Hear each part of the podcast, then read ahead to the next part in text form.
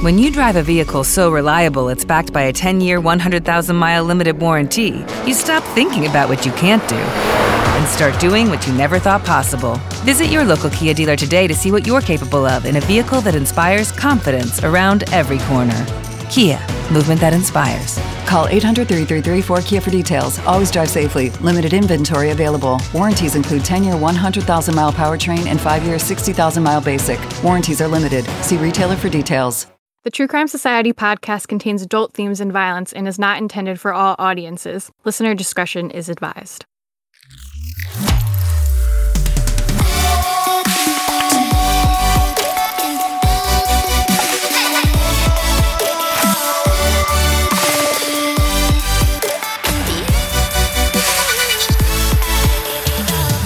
What's up, guys? Welcome back to another episode of the True Crime Society podcast with Stephanie and Olivia. It's Thursday, March 16th. I guess we're recording this episode a little ahead of schedule because Maura Murray is going to come out before this one, and then this one's going to come out. So, Yeah, just trying to get a little bit ahead. but this is this is a super old case for once. Not for once, but we usually do more current ones. So I don't think there's going to be any changes. well, you never know. Knowing our luck, there might be an arrest because it is unsolved, so there could still be an arrest. But it would be just our luck that it happens around the time this episode comes out. I would totally take credit. I always feel like I don't know if it's just because of my kind of interest is more so mainly about current cases. But when we do ask on the Instagram what kind of cases people want to hear about, you know, is it a cold case? Like it's always a pretty even split. So I like I feel like this is different to the cases we have recently covered, but hopefully people will still be interested. And I feel like too a lot of Americans especially may not be too familiar with it. So for many people it may be a brand new case that they're hearing about.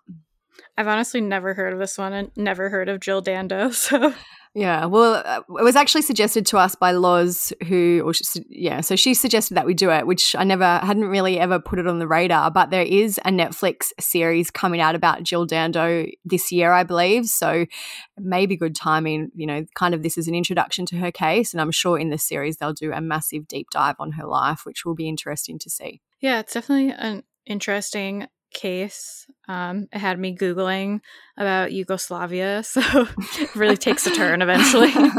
Something that you never thought you'd have to Google. yeah, I was like, I don't know anything about this stuff, so I learned. I learned stuff today. Oh, that's good. Yeah. But anyways, what's going on with you? Even though this will be a little out of date.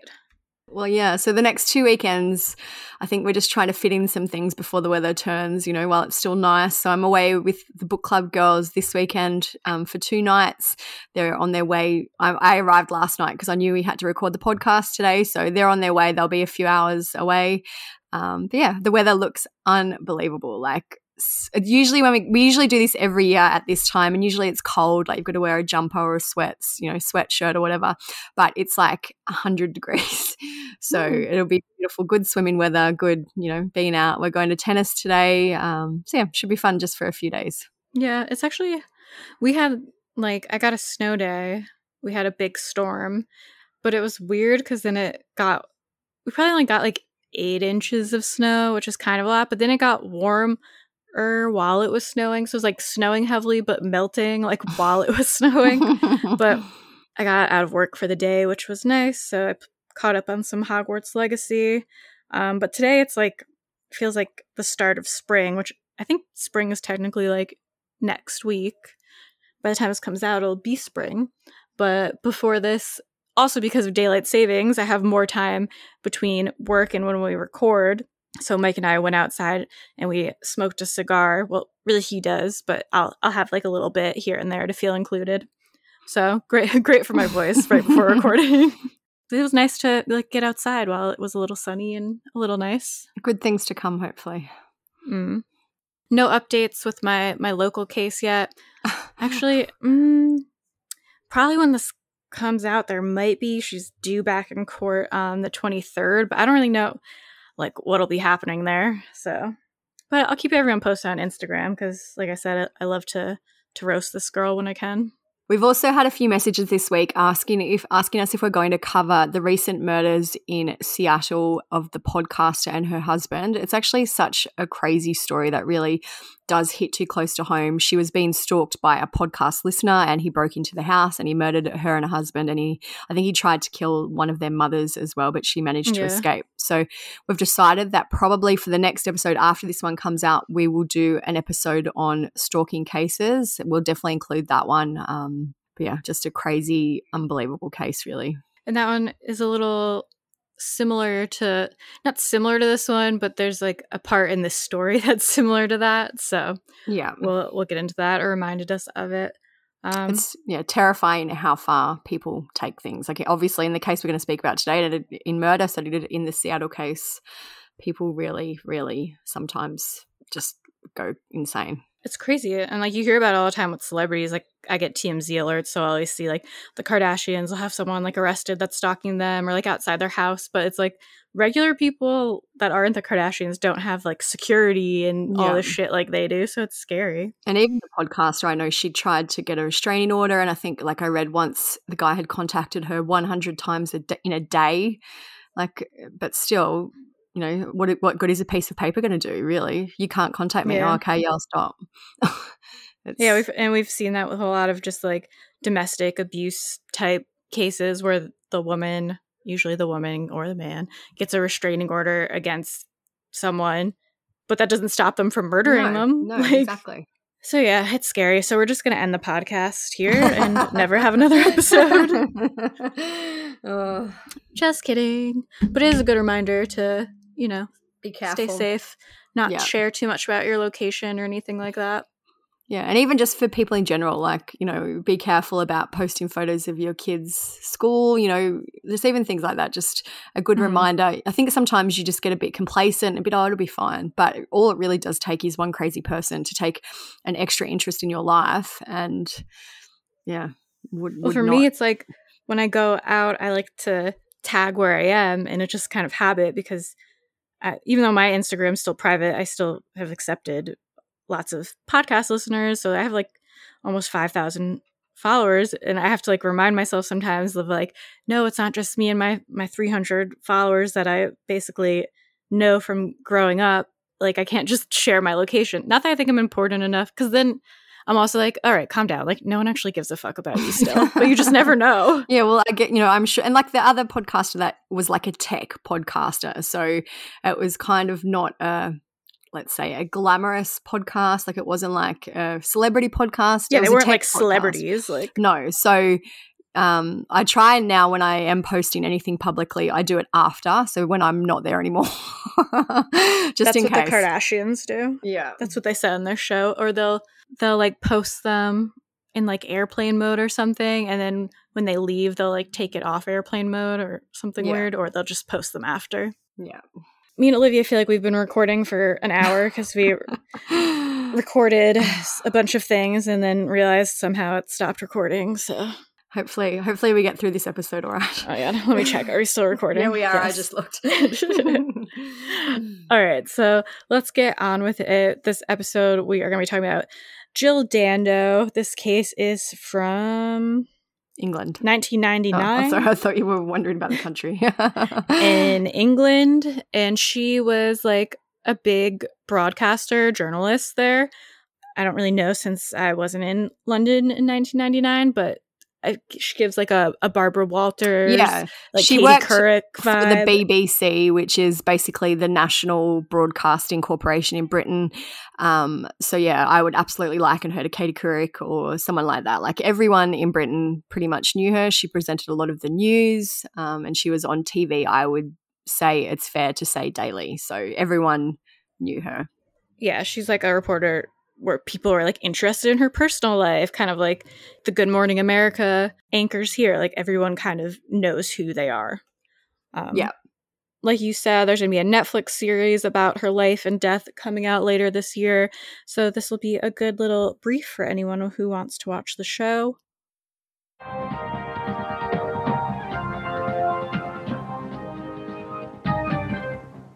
Hello, welcome back. I'm pleased to say that our first program of the new year has brought a really positive response to all the videos and reconstructions shown tonight. There's certainly something for the officers here to work on. Good evening. The TV personality Jill Dando, who as Crime Watch presenter helped to send dozens of criminals to jail, was murdered on her own doorstep today. Tonight, the mystery over her death deepened with speculation that the killing may have been revenge for her anti crime work. She was attacked at her home in Fulham in West London. A man was seen hurrying away. Jill Wendy Dando was born on November 9th, 1961 and she was born at the Ashcombe House Maternity Home in Somerset, England. Her parents were Jack Dando and Winifred Mary Jean Hockey. Winifred, her mother, died from leukemia in 1986 at age 57, and her father, Jack, passed away in 2009. Jill had one sibling, a brother named Nigel, who was born in 1952, so she was the baby of the family. Um, her parents raised her as a Baptist, and it said that she was a devout follower for her whole life. And when she was three years old, doctors found out that she had a hole in her heart as well as a blocked pulmonary artery, and she had to have surgery in 1965 when she was three years old. It's crazy. She was successful among her peers during her school years. She was head girl. Um, we call, we call that, I think, school captain here. Well, do you guys have something like that there? We had like class president or like yeah. school president yeah. type things. So I think yeah, school captain here they have school captain and vice captain usually and then where I'm from they sometimes have prefects which are kind of like um I don't even know it sounds silly because I know it's high school but you know they they are kind of representative of the rest of the students too but school captain is the highest and then vice captain is their kind of deputy prefect just makes me think of Harry Potter because that's what they called them. Very British. yeah. Um, Jill also loved drama and acting. She was a member of the dramatic of dramatic societies and theater companies, and she appeared in plays at her local theater. Her first journalistic job was as a trainee reporter for her local newspaper, the Weston Mercury, and her brother Nigel and her father Jack both worked on the paper, so that's how she had a connection. Um, after five years as a print journalist, she went to work for the BBC in 1985 1997, she was named BBC Personality of the Year. And in 1998, she made the big move from regional to national television, and she moved to London to present BBC News. She was also the host of many shows, including Breakfast Time, Breakfast News, BBC One O'Clock News, Holiday, and Crime Watch. So she had a lot going on. Yeah, just as a little kind of add on. So she was presenting Crime Watch at the time that she was murdered, which is kind of a little bit ironic. Crime Watch, for anyone who doesn't know, is a bit like America's Most Wanted, where they would kind of um, have segments about crimes and criminals and look for more information. So it's, yeah, a little bit eerie that she was the host of that at the time that she was murdered herself.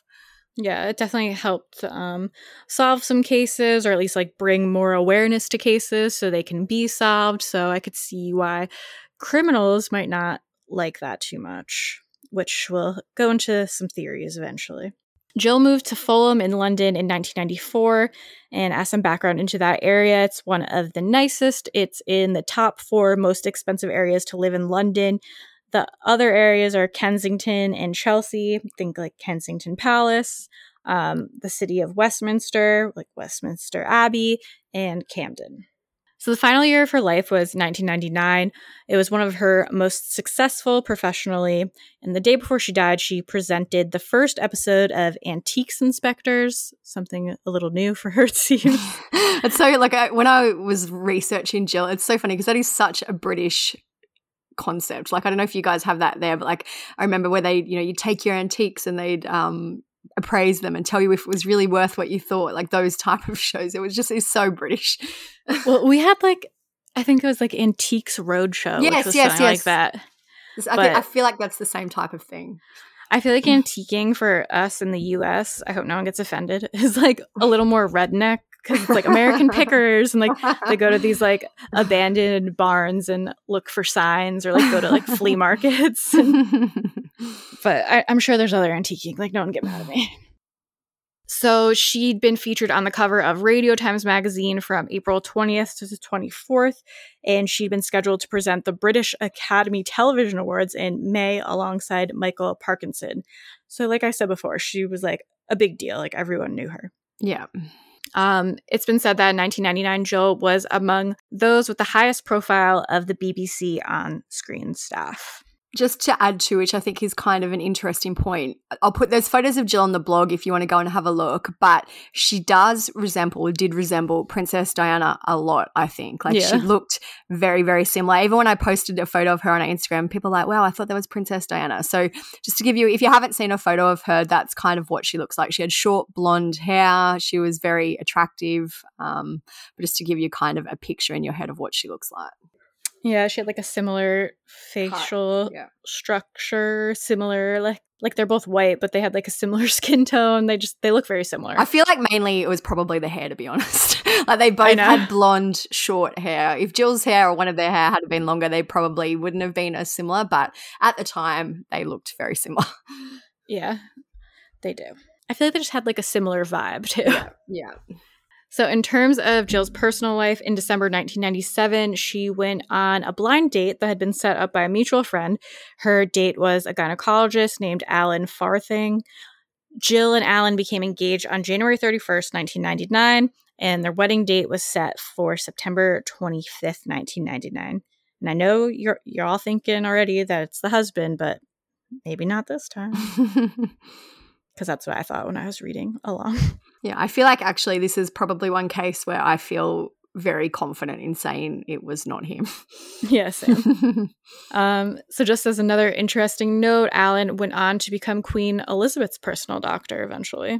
I feel like that gives you kind of an idea about the society that they were running in. Like they were very. The prestige. Yeah, yeah. They were very respected, very high profile, very, um, yeah, to become the Queen's personal doctor. I don't really think there could be much of a higher esteem as a doctor in England. All right, so we'll get into the timeline of the day that Jill was murdered. This could be April 26, 1999, and she was 37 years old at the time. Um, so in the morning, she left Alan's home in Chiswick. She drove to the house she owned in Fulham, which is around four miles away and an 11 ish minute drive, depending on the traffic. She had originally lived in the house but was in the process of selling it, so she didn't even go there that frequently. She got out of the car, walked to her front door, and at 11:32 before she could go inside, she was shot once in the head. Her neighbor Helen Doble discovered her body 14 minutes later and police were called at 11:47. So on the call Helen said, "I'm walking along Gowan Avenue. It looks like there's somebody collapsed." Confidentially, it looks like it's Jill Dando and she's collapsed. There's a lot of blood. So even, well, I guess they're neighbors. I was gonna say even this person knew who she was. Yeah. I, I, like I'm guessing, you know, if she lived in that area, like we have a little bit of a local celebrity, everyone knows where they live. I feel like everyone's aware if someone like that lives in your street. Yeah. Yeah. So the operator asked Helen to check that if she, if she was breathing, and Helen replied, "She doesn't look as though she's breathing. She's got blood coming from her nose. Her arms are blue." An operator asked, I just need to find out if she's breathing. Is the lady's chest going up and down?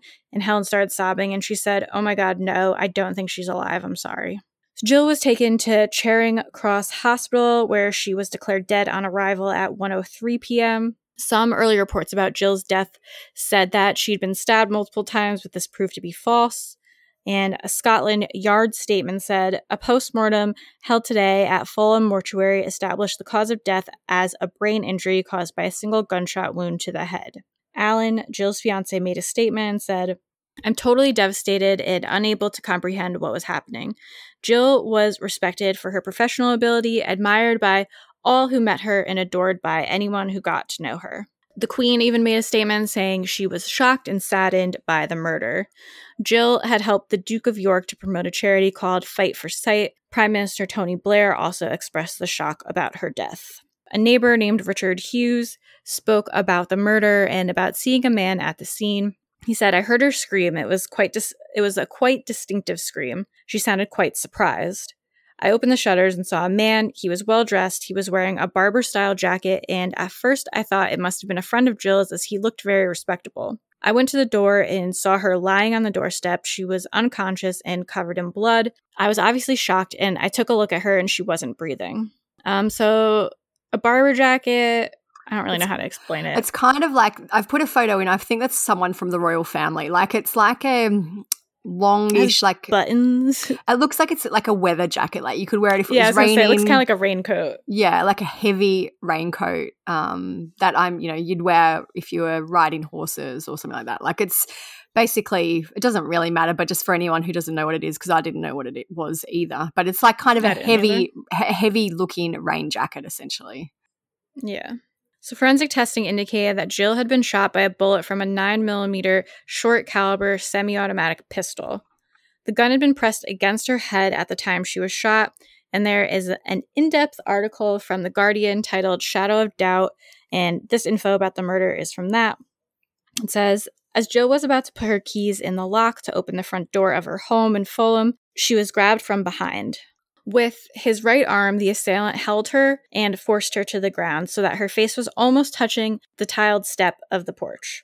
Then, with his left hand, he fired a single shot at her temple, killing her instantly. It was very close to 11:30 a.m. The bullet entered her head just above her ear, parallel to the ground, and came out the right side of her head into the door, leaving a mark that was a mere 22 centimeters above the doorstep.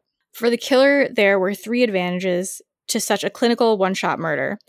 The first was silence. The gases escaping as the gun was discharged, which normally caused the sound, instead exploded inside the head, so there was virtually no noise. Richard Hughes, Jill's neighbor, was working at the front of the house and heard a brief sudden cry but didn't hear a gunshot. The second was that the assailant did not end up covered in flesh and blood. The third was speed. Hughes estimated a gap of only 30 seconds between hearing Jill get out of her car and the assailant leaving through the gate and hearing it latch behind him. So the police estimated that it happened even faster than that. I think they said like 30 seconds. It's so crazy. Like, I don't know. She was at the door about to put her keys in the door. There's actually a photo on the blog of the scene. Like there's a lot of blood. The blood's blurred out, so you don't see that. But you know, so I'm saying she got out of the car, was up at you know putting the keys in the door. He went up, grabbed her, put her on the ground, shot her, and then was leaving, all within 30 seconds. Yeah, and it's crazy. I wrote down when I was reading it is like she didn't even go to this house often. No. So was someone following her? Was someone waiting for her?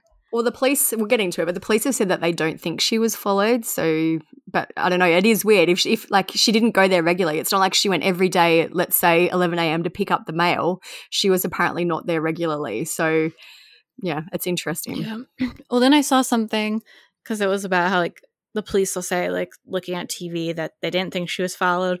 But then I saw something where like people who live around there, like six different people saw like a strange man lingering around or something. But yeah. then it's one of those things where it's like, like we talked about another episode where was this in hindsight where they're like, hmm, that was a weird guy lingering around, maybe. yeah, maybe. I guess people just are overcautious when things like this happen. They're like, yeah, well, he did look a bit strange. Maybe I'll report that guy. Yeah. Um, so the address of Jill's house, we believe, was 29 Gowan Avenue, London. Online records say it's a five bedroom freehold terrace house, the 14th most expensive property in the suburb, with a valuation of nearly 2 million pounds. There's also kind of an eerie photo of Jill that someone, I'm, I don't know if it's paparazzi or someone took it, but it's of her on another day going into the house. Like she's got a paper, she's carrying a shopping bag, and she's kind of turning around and smiling at them, like, oh, yeah, you know. So it's a bit eerie yeah, that like, that was, you know, yeah, a bit of a final image photo. So, in terms of the gun and ammunition used, it was said that the killer was probably practiced, and they, that is why the short weapon was used. It seems like the plan was always to walk up and kill Jill at close range, so they didn't need long range accuracy from like a rifle or something like that. When the bullet was examined, six tiny indentations were found, and these are called crimping marks as the ca- cartridge case was tightened around the bullet. They were slightly irregular, which apparently suggested that they were handmade. The bullet was correct for the cartridge case and functioned perfectly in the gun, and the cartridge case was ejected on the spot. So, all of this is kind of a bit what does that mean? It basically means that the murderer probably had some knowledge about the handgun that he was using.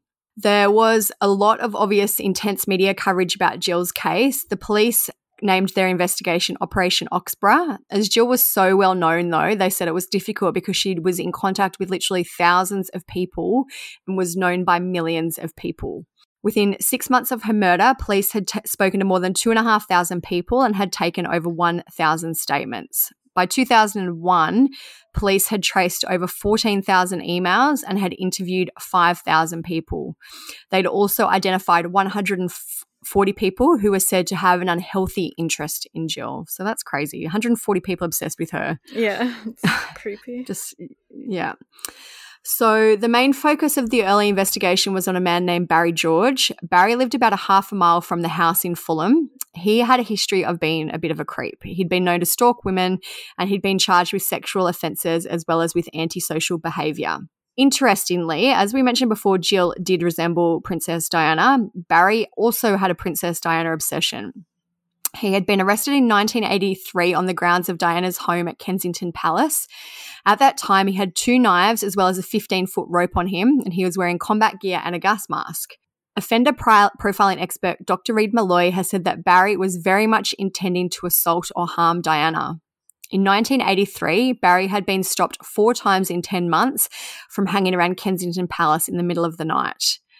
He didn't end up being charged over that incident, which I don't know why, but he wasn't charged. But when police later searched his apartment, they found pictures and articles about Diana, as well as details of the cars that she drove. At one point, he was on Scotland, Scotland Yard's list of potential dangers to the royal family. When Diana died in 1997, Barry went to the funeral. He camped out all night at Westminster Abbey to ensure he got a good spot. He had a sign that said Queen of Hearts, signed Barry Bulsara, Freddie Mercury's cousin. Rest in peace. Like this is, I think it, we can tell that Barry was not a well person. Just as this goes on, you can just see what's going on with him. Yeah. So from that sign, we can also deduce that Barry had an obsession with Freddie Mercury. Just to make the whole kind of Barry motive in relation to this come full circle, The Guardian suggested that his obsession with Freddie could have been the motive to kill Jill. They've got an article and it says he disliked the BBC and its journalists because of the way Freddie Mercury had been treated before he died. Barry was put under surveillance by police and he was arrested on the 25th of May 2000 and he was charged with Jill's murder three days later on May 28. After Barry was arrested, he was diagnosed with Asperger's syndrome. The prosecution psychologist also found that he had several personality dis- disorders, including antisocial, histrionic, narcissistic, and paranoid, as well as ADHD. He was also said to have epilepsy and an IQ of 75. So, just as kind of a um, I guess, a guideline. Reference. Yeah. 100 is average. Scores under 70 would be considered below average or borderline impaired. Most people have an IQ of 85 to 115, and 130 is above average or very superior. So Barry was on the lower end of the scale. Yeah. The main piece of evidence against Barry came when his coat was examined by Forensic Science Services. A single particle of firearms residue was found in his coat pocket. It was no bigger than one hundredth of a millimeter, which is tiny. It's like, I don't even know, the tiniest, tiniest speck that you could ever imagine. Mm-hmm. Senior forensic officer Mr. Keeley decided that it matched the discharge residue found at the scene of the killing, and Barry admitted that he had been wearing that coat on the day of the murder. The other reasoning for Barry's guilt was that he fit the general description of the man seen fleeing the scene. No witnesses positively no witnesses positively identified the suspect as being Barry, but he had been identified as being in the area up to four hours before the murders. When Barry was initially interviewed, he did lie about his knowledge of Jill and he tried to create a fake alibi. In Barry's defense, a Dr. Lloyd gave evidence and said that in his opinion, the particle was so small that to rely on it as evidence after the murder was incredible. He also argued that the particle could be a result of casual contamination. So, after the trial, the jury took five days to reach their verdict. It wasn't unanimous. The verdict was a 10 to 1 majority, but it was a guilty verdict. Barry was sentenced to life in prison in, on the 2nd of July 2001. Barry appealed first in 2002, and that was unsuccessful. Three senior Court of Appeal judges rejected claims that the evidence used to convict Barry, Barry was flimsy. The judges said, We do not consider that the cumulative effect of delay and adverse publicity was such as to render a fair trial no longer possible. The trial which took place was fair. On identification, the judges said, We are satisfied that there was evidence properly admitted and properly left to the jury for their consideration. It was evidence from which the jury could conclude that each, each witness saw the same man and that the man was Barry George. So Barry's lawyers launched another appeal in 2006. In March, their appeal of that year, their appeal was based on fresh evidence regarding medical examinations. These studies suggested that Barry wasn't capable of Jill's murder due to his mental disabilities. They brought in a neuropsychiatrist named Michael Kopelman to dispute the prosecution's claims that Barry showed signs of histrionics, paranoia, and narcissism, and that he had a personality disorder. Dr. Kopelman said he described to me that he can be aware of what's going on around him, but he just can't respond. His opinion was that Barry was not calculating enough to have committed this crime. Which is interesting because of the stuff where he showed up at like where Princess Diana was with like all those supplies and stuff. And they were like, he was definitely planning something. I don't think there was enough evidence to like convict him of this, but just kind of strange. I guess maybe in terms of not being calculating enough, like he was clearly in terms of Diana, clearly in plain sight in a gas mask. Like he yeah, didn't he didn't do it very covertly. Like he, he may have had a general plan, but maybe in terms of being calculating, he just wasn't smart enough essentially to pull it off. Whereas this seems almost like a hitman who like yeah. apparently knew the science of guns. Yeah. So, a second part of this appeal is that two new witnesses say they saw armed police at the scene when Barry was arrested. This is contrary to official reports where police say there were no armed officers present. This is important because now this gives an argument as to how the gunshot residue may have gotten onto Barry. On the 20th of June 2007, Criminal Cases Review Commission announced that it would review, refer Barry's case to the Court of Appeal. So that hearing began on the 5th of November that year, Two days later, on the 7th of November 2007, the Court of Appeal reserved judgment in the case, and on November 15, it was announced that the appeal was allowed and Barry's conviction was overturned. So a read like it's just such a long legal process. A retrial mm-hmm. was ordered and Barry was still kept in custody. He appeared in court again on 14th of December 2007 and he pled not guilty. His retrial began on the 9th of June 2008. So this is going on for 8 years after he was initially first arrested. Someone who might be innocent, I guess. so, for the defense, William Clegg QC reminded the jury that evidence from three women placed Barry's arrival at the offices at 11:50 or 12 o'clock, which would have made it impossible for him to be at Jill's house at 11:30 to commit the murder. Two neighbors who almost certainly saw the murderer immediately after the shooting had seen him go off in the direction, and they also didn't identify Barry at an identification parade. So Barry was acquitted on the 1st of August 2008. So, eight years essentially after he was arrested, he was exonerated of the crime. It's crazy. It's like you just don't get time back. Like- yeah. And I've seen things too, like he's essentially not eligible for much compensation. I believe he did sue some news outlets, but in terms of essentially losing eight years of his life, he doesn't, you know, nothing. So, sorry, too bad. That's it. Yeah, it sucks. I mean, he was a little bit chaotic and seemed kind of like a not great person to begin with, but he also just seemed mentally unwell. So, and in the like, you know, obviously Jill's murder's unsolved. I guess it could have been Barry. We'll get into theories in a minute, but it could have been Barry, I guess. But maybe it was really just him in the because he was in the area and he was the scapegoat at the time. Yeah.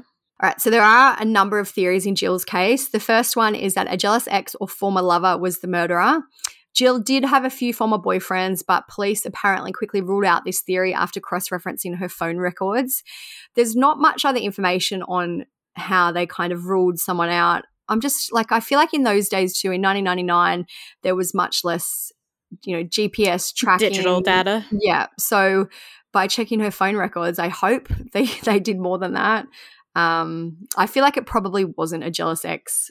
She had been with her partner for two years surely it wouldn't have been a jealous ex, but you know, I guess. I feel like it probably wasn't like a jealous ex or even like a crazy fan unless they had like hired someone to do it because this seems like so calculated and cold. Like she didn't even see who it was, I I don't think really, or maybe no. did for a second, but it was so fast. Whereas if you think it was like a ex lover or someone or even a stalker or anyone, that there would have been some sort of confrontation, like a a crazed fan would have wanted to like make themselves known and be like, here I am. And this really, like, I agree. It really does sound that this was someone who was going there for the purpose of killing Jill. They weren't interested in an altercation. They weren't, you know, it was just someone who wanted her dead very quickly.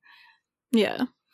Um, the second theory was that she'd been assassinated by someone as a result of her involvement in the Crimewatch program, like kind of a retribution killing.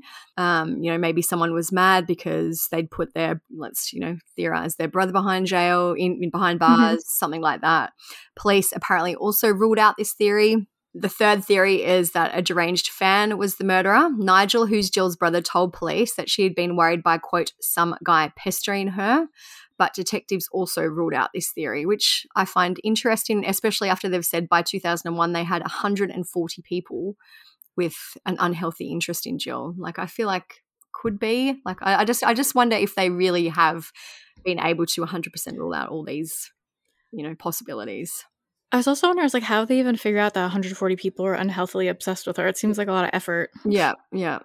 Like and especially back then when the internet wasn't as prominent you know people didn't yeah. have access to the internet you can't just find like instagram fan pages or something someone who makes yeah 47 facebook pages for jill yeah anyway also i was thinking um, since she was kind of like a ho- higher profile person, they probably felt a lot of pressure to solve the case. So I don't know if that's why they kind of like jumped the gun with Barry or ruling yeah. out certain things too. Yeah.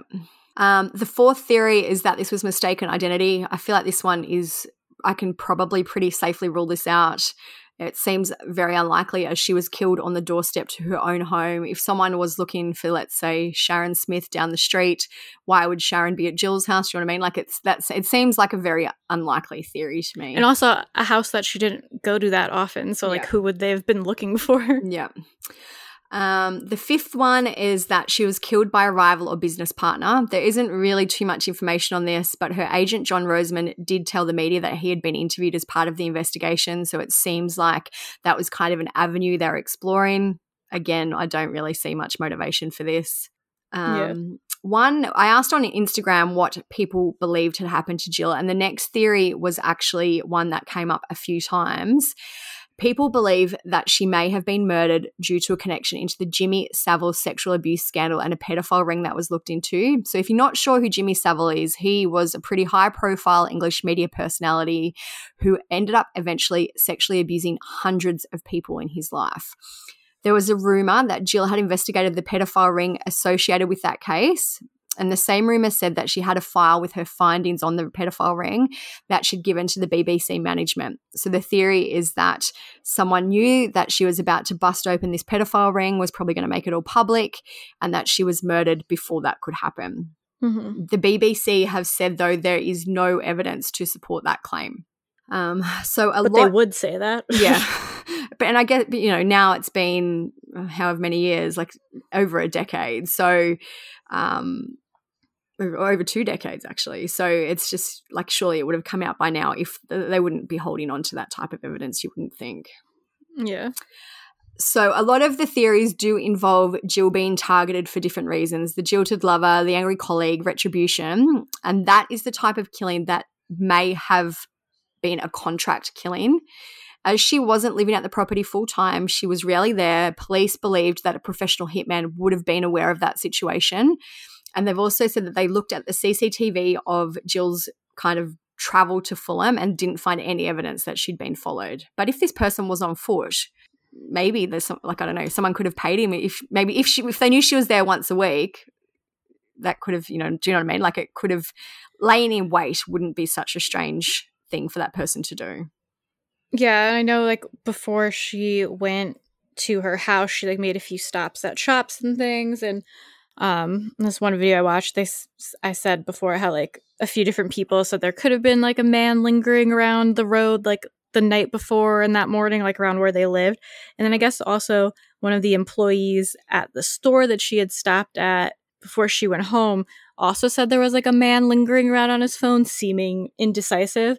But again i feel like that probably came out in hindsight or then people were like thinking like, oh, she was here. She, was there anyone around? Like, oh, that guy on his phone looked kind of weird. Like maybe he was following her. So I don't know. It seems like there was nothing concrete about anyone maybe following her, but and just to clarify too, so Fulham and Chiswick, where she left her partner's property, these are inner inner city London areas. There's not they're not rural. Like the houses are literally attached to each other mostly. Like there's it's a it's the inner city. It's a city. Yeah So, just in case you're not familiar with what the kind of area is like, there would have been hundreds of people in the area at the time. Yeah, like on the CCTV, you see lots of people around. She's walking on the sidewalk, there's lots of people around. Um, so, yeah, not a quiet area.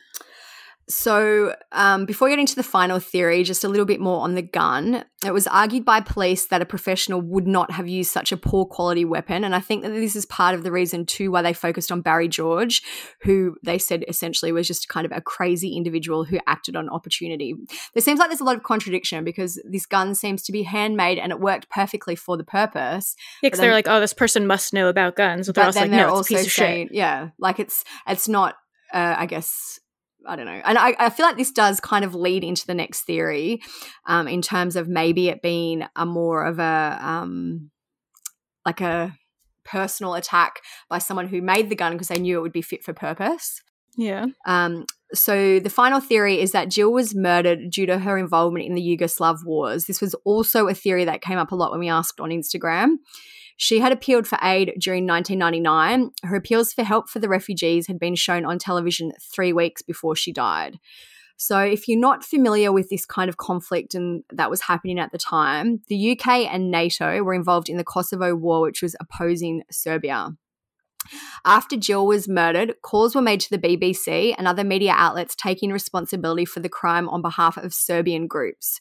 One call was made at 3 p.m. on the day of the murder, which was just two hours after she was publicly announced dead. The call said, Ari, the murder of journalist, tell your prime minister in Belgrade, 15 killed, so 14 more to go. I also saw that because um, I think three days before she was killed, NATO also did a bombing um, there that they were like trying to maybe get revenge for. But it seems like three days would be a quick time to scramble together a hit like in a different country. And especially if someone who they probably would have had to put surveillance on to figure out when you know, when she was going to be at the house. Like it's not like she was there. Yeah. She left the house at 9 a.m. every day and got back at 4 p.m. Whatever. Like it was a real chance that she was going to be mm-hmm. there on that day. Um, so, Barry George's defense barrister Michael Mansfield said during the trial that he believed Serbian warlord Arkan had ordered Jill's assassination. He said Jill Dando by this stage had become one, if not the face, of the BBC. In short, she was the personification and the embodiment of the BBC. In 2019, so a fair while after the murders, reports emerged that the British National Criminal Intelligence Service had given an intelligence report to the Jill Dando murder investigators in this report, it was claimed that the murder was retaliation for the bombing of the radio television of Serbia headquarters and that Arkan had ordered the murder. So I believe in that bombing, that's when the 15 people were killed that they mentioned mm-hmm. in the phone call. Yeah. Um, the report outlined a possible connection between the bullet that killed Jill and bullets used for assassinate for assassinations in Germany. There was another journalist called Slavko Curuvija, who I think I'm hope I'm saying that last name right, but he was assassinated outside his home in Belgrade just days before Jill died, and the method used in both cases was identical. In 2019, four men from the Serbian Secret Service were convicted of Slavko's murder. So, despite all the arguments about the murder being carried out by the crazed gunman, there was a 2008 review carried out which concluded that Jilla had been killed by a professional in a hard contact execution. The gun the gunman knew that pressing the gun against Jill's head would have muffled the shot and would have also stopped the murderer from being spattered with the blood. So that is kind of the summary of the main theories in Jill's case. This is one where I really don't have a hard idea about what happened. I do crazily feel that the Yugoslav war theory could be very well what happened. Same, and that's like something I would normally never. No, think. usually I dismiss that as being ridiculous, but it does. Like, if there wasn't the phone call, especially, maybe I would think, oh, but you know, that that also could have just been an opportunistic thing for someone. We know that all you know, in kind of times of conflict, opposing parties are always trying to take credit for things that they didn't do. So, yeah, like whenever anything crazy happens here, there's always terrorist groups taking claim for it, even if it wasn't. Yeah. So it could be something like that, but I also wouldn't be surprised. Like it seems like, you know, I feel like it was definitely targeted. This was absolutely not a random murder. I just am not 100% sure of the reason for the targeting. And I saw in a video I was watching today there was like journalists over there and someone actually like spoke to Arkan and he was like basically said he doesn't even know who Jill Dando is and he would never he wouldn't do that. But I was like, what what the fuck else is he gonna say even if he did? Yeah, like and it, it is interesting. Like, if he is a warlord and it sounds like he probably gives no fucks, why wouldn't he just admit it? But, you know, I don't know. I guess there's reasons for if that was the case. Um, I don't probably think it's related to the Jimmy Savile sexual abuse scandal. Um, I feel like either it would be more likely related to the Yugoslav wars or it was like a deranged stalker, someone who just really, yeah, it could be Crimewatch. I feel like it was um, someone who just was out on a mission to kill Jill. Yeah. That's why I feel like either the war one or someone whose family member or something got screwed over by something on Crimewatch, maybe. I just find it interesting that it was obviously a very targeted attack. It could have been personal, but why no one if it, if it was the related to the war except for that phone call why didn't anyone take responsibility? You'd think they would want to be gloating about it. You know look what we That's did. what they were um, saying in like the video that I watched today that went over it. Um they said that they didn't feel like it was that because they were like they would um be like gloating about they'd be talking about it way more like it would be like a big thing for them. And also because um what was it the serbian secret service or yeah, whoever they yeah. think it could have been um are very like tactical and like no to leave like no evidence and anything like that but they left behind a bullet on the stairs where they were like they wouldn't have done like a real professional like wouldn't have just left the bullet and right there on the steps even things like the, all the neighbors saw this man um like i feel like the, it just wouldn't have happened in the way um, it was probably unlikely to have happened in the way that it did if it was a professional professional killing by a warlord for example yeah but it is weird because slavko was also murdered basically very similarly by Serbian Secret Service. And I, I think I think we just touched on it, but apparently, like the indentations in the bullet that were found in Slavko were also the same as the ones in Jill, which kind of you know. It, uh, uh, there's a few things that do point to it being possible, but it just does seem a little bit unbelievable, really.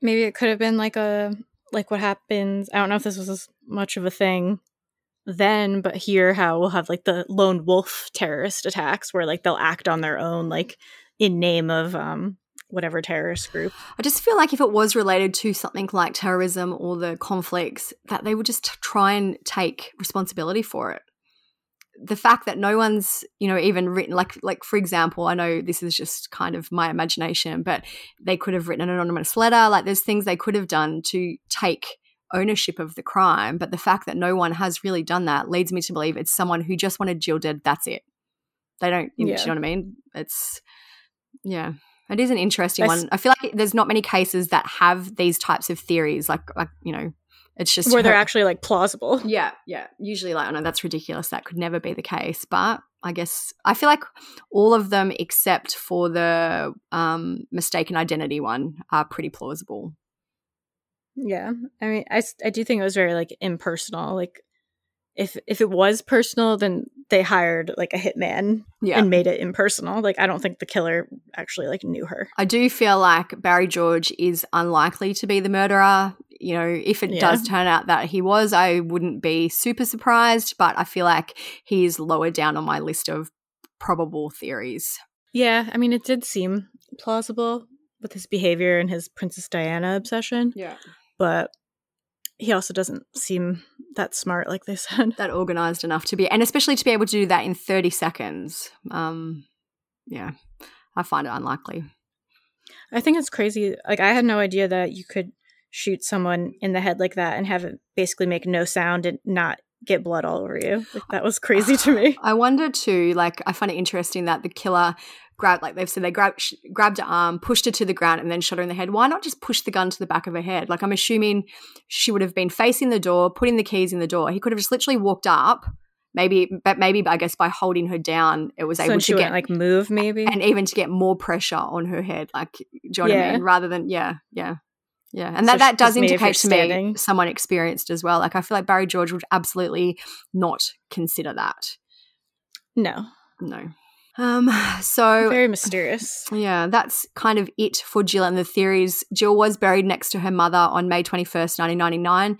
She was buried in the Ebden Road Cemetery. Her colleague Nick Ross worked with her fiance Alan, and they raised over one and a half million pounds in Jill's name. They founded the Jill Dando Institute of Crime Science at the University College in London.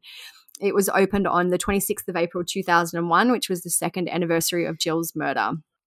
Police have said this year that Jill's case remains open. The investigation into the murder of Miss Dando remains open, as well as all murder investigations. We will always explore any new information which may become available. It's crazy how some people just like get away with it. Yeah. But I guess it's also like a sign of the times where, like we said, there's not as much digital evidence tracking everything. It's um I'm just looking, you know, I always Google kind of at the end of recording just to make sure there's nothing else. There like there are recent articles about Jill. There's one from one day ago saying who was Jill Dando and when was she murdered? Um, there's a lot of articles about the Netflix documentary that are coming out too. So it's mm. still all these years later is still in the media very frequently. So it is unbelievable that even with all those resources, they haven't been able to find who is responsible. And there's not even like a suspect like at all because usually with some cases you could be like oh like it was totally like the ex-husband he's really suspicious yeah or it was t- this guy that she worked with that was really weird like you can't even really pinpoint it on anyone as like a good guess no it's a very yeah interesting case it's even like because i feel like when I, I didn't i didn't realize the kind of theories that were involved when i started to look into it so it is yeah it could be a very wild outcome if we ever find out what it is Hmm. Hopefully, we do one day, but uh, my hopes are low. I will honestly lose it if it happens right before this episode. Oh, and I saw. Oh, imagine another thing that um I heard someone talk about when I was researching today was that there was like basically no evidence at the crime scene they were saying but another thing was is even if there was a little something left behind the scene was basically like totally destroyed and contaminated because when the medical people showed up they put so much effort into trying to revive her literally like there on the steps that it totally contaminated anything that could have been there. There's actually like when you see the kind of photo of the doorstep there is a lot of blood. There's probably more blood than I would have expected. I guess that's probably to the, due to the resuscitation efforts, but more blood than I would have expected from a single close range gunshot to the head. Um, yeah. There's way more blood than I would have expected. Yeah. Like I said, my hopes are low, but I'll keep hoping. yeah. Yeah. I feel like obviously i'm sure that the resources used have kind of dwindled because there's dwindled. no way 20 years later that you can be devoting the same amount of resources to a case but it is still a high profile one that is regularly covered so you never know i guess yeah maybe the netflix documentary will yeah. bring something out yeah. somewhere all right that is really it for jill dando's story uh, very mysterious don't really know what to think, but maybe we'll do another poll for after this episode to see what everyone thinks. Yeah. If you, well, send for people us a, who hadn't known about this case, send us a message if you do have a really strong theory, and let us know kind of why that is your theory. Yeah, love to see them. Um, so to do that, you should follow us on Instagram. That's probably the easiest place to contact us at True Crime Society. We're always posting daily updates there about all sorts of crimes. Um, you can follow our personal accounts. Mine is Steph Sum underscore. Olivia's TCS Olivia. Just please don't like stalk us and murder us or anything like that. Um, leave us a review on Apple Podcasts. You can leave us a rating on Spotify. And Apple, you could just like write us a nice little note, which we love to see. It makes us very happy. And if you could share the podcast on your Instagram or wherever so that lots of people can see it, it's always very nice the blog. I started out of order this time. We'll have the blog up for this if if you want to read more about the case and all the sources and everything at truecrimesocietyblog.com. Um, and our sponsors, any will be in the episode notes. If you guys are ever interested in anything but forget, they'll always be there. And that's that. I have to go shower, which I fucking hate. I have to go and get ready for some champagne. jealous. I wish it was Friday for me. You're nearly there. You nearly made it. Yeah. All right. Well, thanks for listening everyone. Um, stay safe out there. Peace out. See ya.